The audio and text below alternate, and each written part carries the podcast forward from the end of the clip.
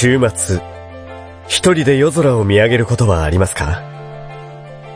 都会の雑踏の中で見上げる夜空でも、高原の澄んだ空気の中、満天の星の輝く夜空でも、波間にきらめく月明かりの夜空でも、あなたが人恋しくなったら、僕のお話を聞いてください。さて、今日はこのお話をご一緒に。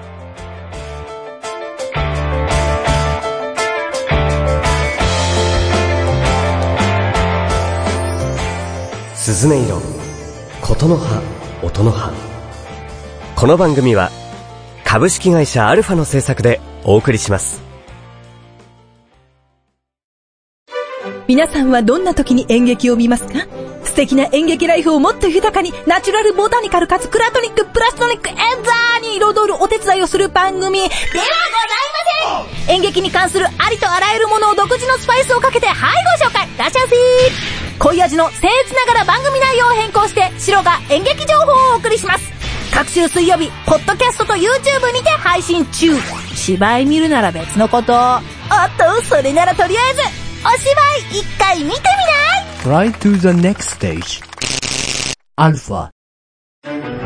鈴音色、琴の葉、音の葉。その島は、竜神島という神秘的な名前を持つ島だった。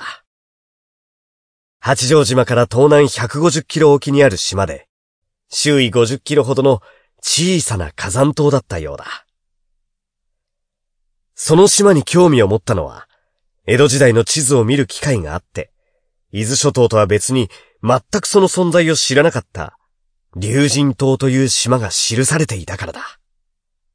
しかし、明治11年に伊豆諸島が東京府の管轄になり、改めて明治15年に作成された地図には、竜神島は記されていない。他の文献を調べてみると、火山の噴火による大爆発で島全体が吹き飛んでしまった、とあった。江戸時代、幕府の直轄地だった伊豆諸島の物産の売買は、江戸に置いた島会所を通じて行われていたと記されているが、竜神島の物産は江戸には入ってこなかったようだ。なぜだろう。竜神島が伊豆諸島と同じ幕府の直轄地だとすれば、何かしらの流通があって叱るべきだし、年貢などの記載が他の島々と同じようにあるはずだ。なぜ年貢がなかったのか。そして、竜神島に何が起こったというのか。調べてみても、あまり興味を惹かれるような話は出てこなかった。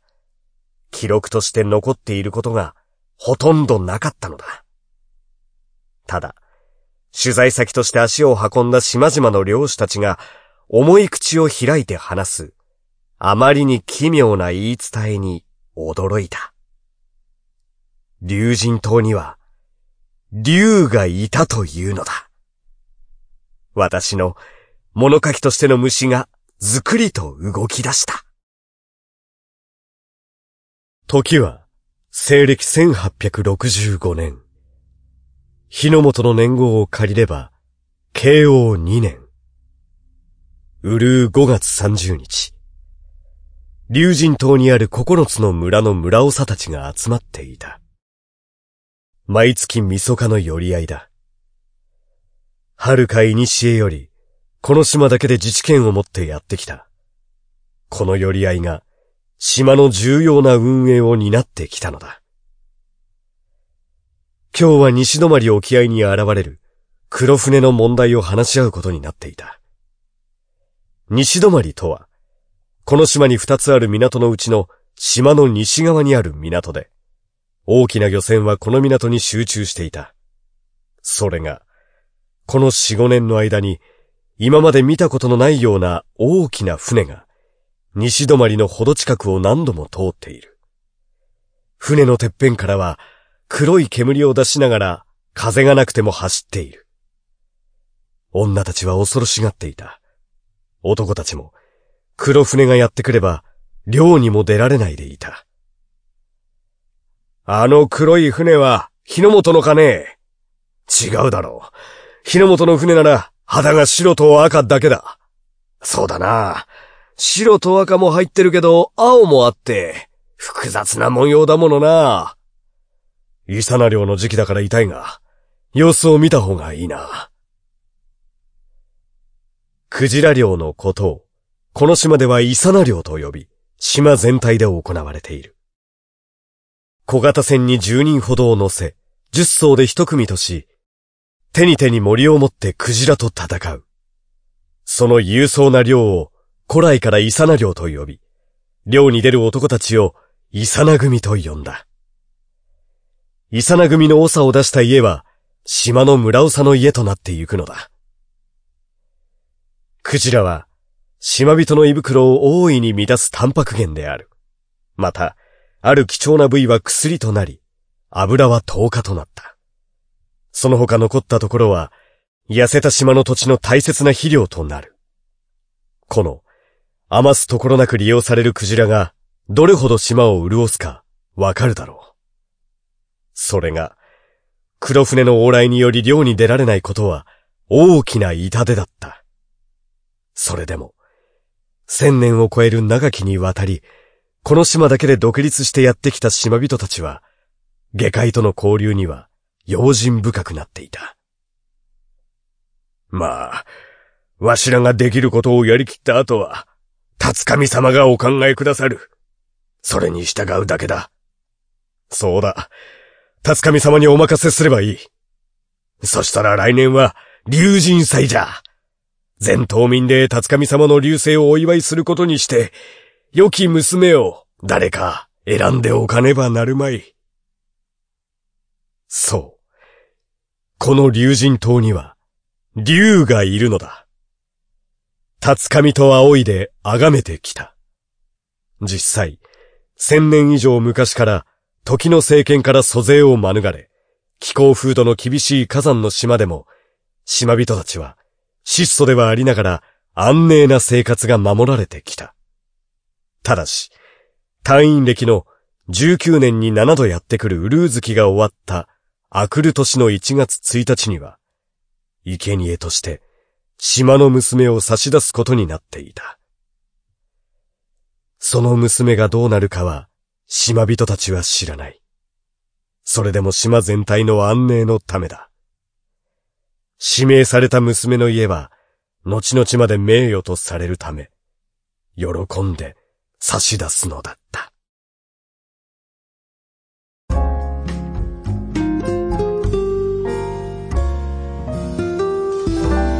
音色、琴の葉、音の葉。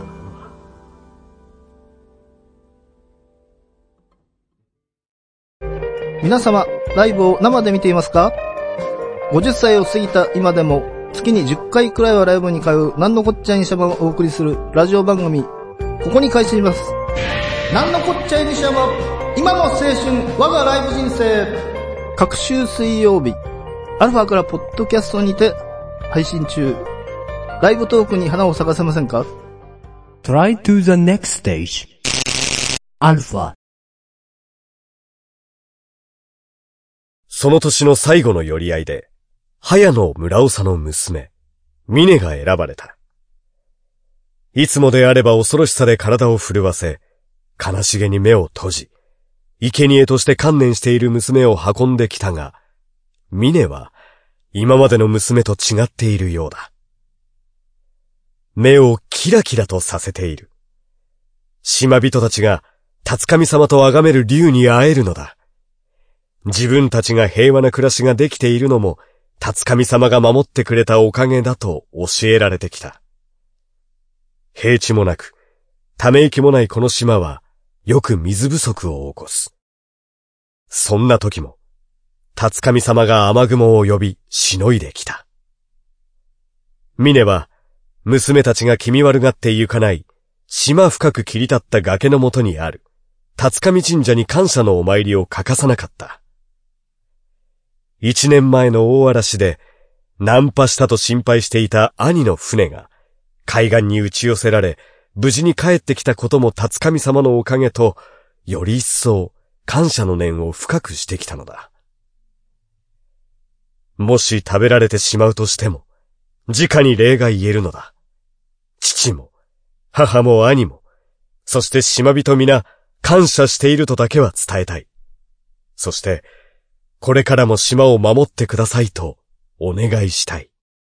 そして、もし辰神様にお仕えすることができたんなら、真心からお仕えしたいと思っていた。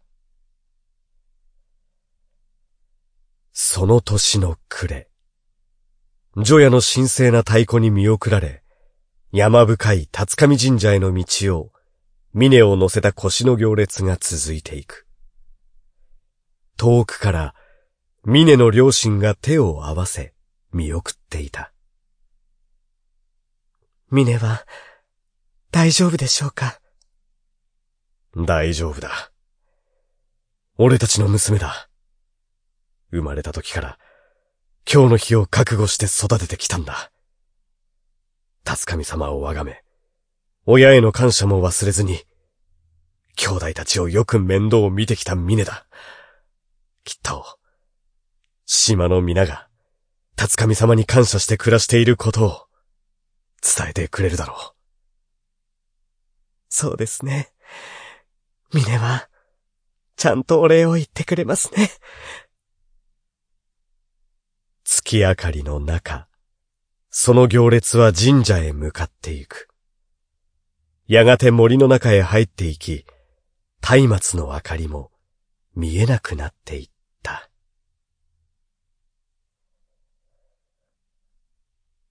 辰上神社の鳥居で峰は腰から下ろされ、ここまで見送ってくれた島人は言葉を発することなく静かに山を降りていった。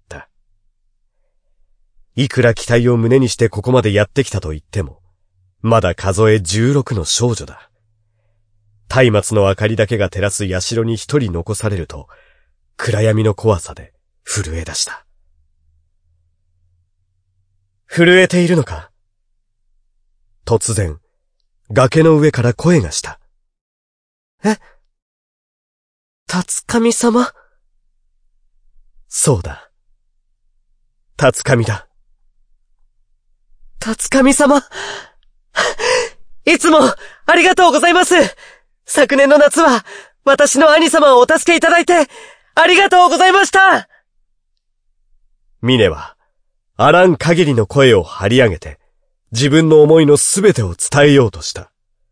それを聞いていた、辰神が笑い出した。お前は、面白き女子のようだな。ふっと気配が消えたと思っていると、社の中から大しき男が現れた。そして、黙って峰を抱き上げると、社の中へと入っていった。あくる日、峰は目が覚めると、海の見える断崖の中腹にあるホラー穴にいた。周りを見渡すと、ホラー穴の出入り口の近くにはかまどもある。ミネのいる部屋の奥には、板敷きの部屋がもう一つあるようだ。ただ、長い間使われた様子はない。不思議そうに部屋を見渡すミネは、はたと気づいた。私、生きている嬉しくなって、ぴょんぴょん飛び跳ねながら、土間へ降りて、ホラー穴の出口へと向かった。波の音が聞こえ、カモメが一声高く鳴いた。朝日が差し込み、心地よい風も吹いている。ああ、気持ちがいい。新しい年の始めだ。父様母様私は、ちゃんとここにいるよ辰神様に、みんなのこと、お話しするからね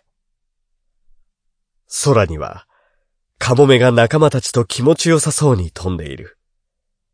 こんな高いところから島や海を見ることのなかったミネは、あたりを見回した。ここは、どこ？崖の下を覗き込もうとしていると、突風が吹いて体勢を崩した。あ落ちたと思ったその瞬間、ふわりと抱きかかえられ、空を飛んでいた。若き男が峰を抱いて空中に浮かんでいる。驚いている峰に、その若者が聞いた。本当に、お前は面白いな。名は、何というのだ？それは、昨日の夜聞いた、辰上の声だった。峰と申します。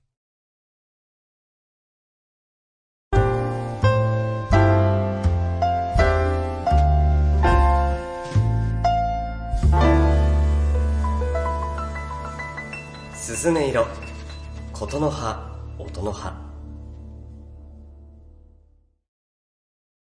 オリジナル短編小説を心を込めて朗読いたします。朗読何人5分で聞けるオリジナルストーリー。各週木曜日、ポッドキャストで配信中。ゆっくりと想像するひととき、いかがですか？Try to the next stage. Alpha.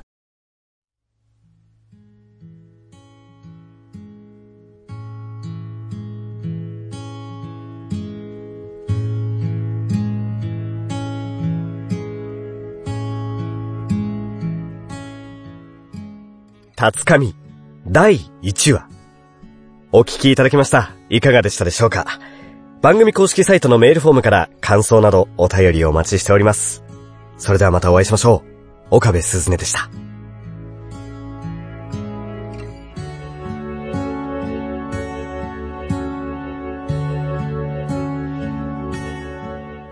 この番組は株式会社アルファの制作でお送りしました。